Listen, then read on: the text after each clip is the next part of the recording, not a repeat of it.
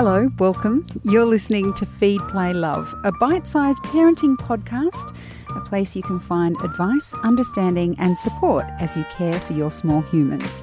I'm Siobhan Hunt. When you were growing up, did you have any family rituals? Perhaps you had Friday movie nights or weekly trips to visit your nana and pops. Do you have any family rituals now? Derek McCormack is from the Raising Children Network, and he says that rituals are a very important part of family life and that we can create our own as we go. Hi, Derek, how are you? I'm very well, Siobhan. How are you? Good, thank you. How do you define a family ritual? What is it exactly? Well, on the most basic level, uh, a ritual, a family ritual, are things that families do together. Uh, and what they are doing in those rituals is finding ways to enjoy time together and essentially rituals help communicate this is who we are. This is something we are together and we do together. And it gives everybody a sense of belonging. Okay, so when I was thinking about this um, interview, the thing that came up for me is that my daughter and I, our ritual is to go to our local favourite coffee shop and get a lemon meringue tart mm. and sit down and eat that. And she has a hot chocolate and I have a coffee. Mm. And we both love doing that. I'm not entirely sure it's the healthiest ritual we could have had, but is that some, is that like what you're talking about? Absolutely. A ritual is not something which necessarily has to have a health approval from any authority. it's uh, whatever the ritual is. Uh, yes, there could be some that uh, aren't as healthy as others, but the point is they are something we do, something we we enjoy together, and help us feel uh, like we're we're as a, a bonding as a unit, and and it gives a real sense of this is us in a moment together. It's that's the heart of it. Um, and they come in all shapes and sizes. The ritual can be um, your your cake and coffee, or your your walk uh, to a particular park, or if it's a, a bigger family event, it could be a cultural festival you always go together. It can be your Australia Day celebration, your Halloween, or maybe it's it's something that you always agree to do when you're on holidays together. We're going to do that thing that we enjoy every time we're on holiday. The the main point is whatever the ritual contains, it's it brings uh, the family together, it brings people close together, and they're enjoying something in that togetherness. And fantastic outcome is that is it gives a sense of security, a sense of belonging, a sense of predictability. We're in this moment again. It's great. And I can imagine there are people who had their own family rituals growing up that they've brought into their new family that they're creating today. Absolutely. Um, I myself grew up in Ireland, and there are things that I've brought into my Australian family, which at first I'm sure seemed a little odd. like what, Derek? Give us some oh, examples. Oh, well, like a lot of rituals can be connected to food or to what you enjoy as a family at meal times. And so with with me, I, I brought you know particular dishes into into my children's lives, which I don't think they had heard of before. There's a Halloween dish where you you have mashed potato with kale, and you actually hide coins, money inside oh. that dish. Um, you know, and, and mashed and potato and kale. Yeah, and they like, eat it. And they eat it. Um, maybe because there's money in there. um, so you know, that's an example of a simple little thing which uh, they know will will come up again. And I think it's that re- repeated experience. Hey, we're doing this thing again together, and it builds that sense of well, this is somewhere I belong. I belong when I'm in this ritual.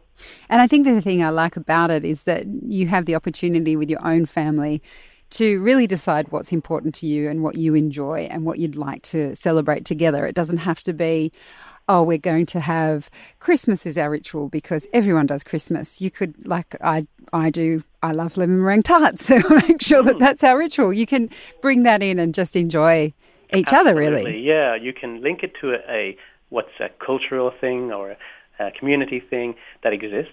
That's a handy way to have one. You link it to an existing holiday, but you can have your own. And often the ones that you've created yourselves as a family, they can actually be even a little more special because it's a, like an in joke. It's your special secret. Like ritual. breakfast for dinner on um, Friday nights. Indeed, or uh, or particular music you always listen to on Sunday morning. Whatever it is, um, it, it, it can it can form, it can build and, and play that role.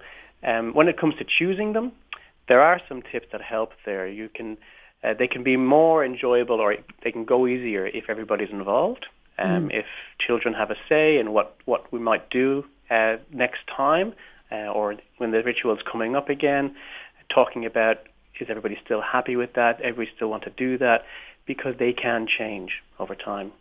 Now, I know you're talking about rituals that um, continue year in and year out. What are, what are your thoughts on rituals for significant ages, like to mark an occasion? I'm thinking in particular when a child turns 13. Um, there are cultural celebrations in other countries where they go from being a child to a a teenager and the actual word means something, or they have a little party to celebrate. It seems to me that we don't have those sorts of um, rituals in our lives as much anymore to mark the passage from childhood to being a teenager to being an adult. I mean, do you have any thoughts around that? I well, first of all, I think you're pointing out something quite interesting. It's true that um, uh, in in our particular culture here, we don't have very big standout rituals that lots of families engage in for those those um, milestones.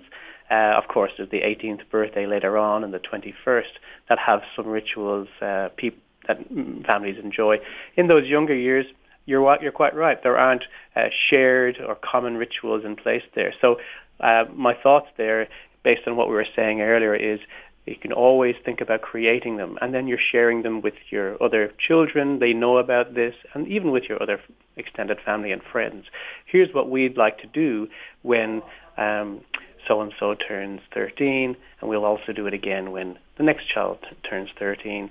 And here's why we think it's it's cool. Here's what we'll do in the details and spelling it out, and then it sort of becomes part of the fabric. If that gets picked up by other friends or family, even the better. Brilliant. Well, Derek, thank you so much for your time today. Thank you. That's Derek McCormack. He's from the Raising Children Network, and that website has a stack of really well researched articles for parents. Very helpful.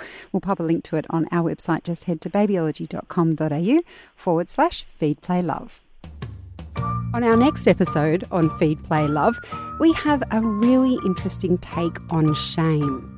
I think we've we've become a um, kind of a shame phobic society, and um, because shame is defined in this bad way, anything that stirs up shame in us becomes a kind of an enemy and we want to fight back we want to lash out we want to blame someone else we want to refuse to feel shame and i think that actually sometimes shame is the way we ought to feel.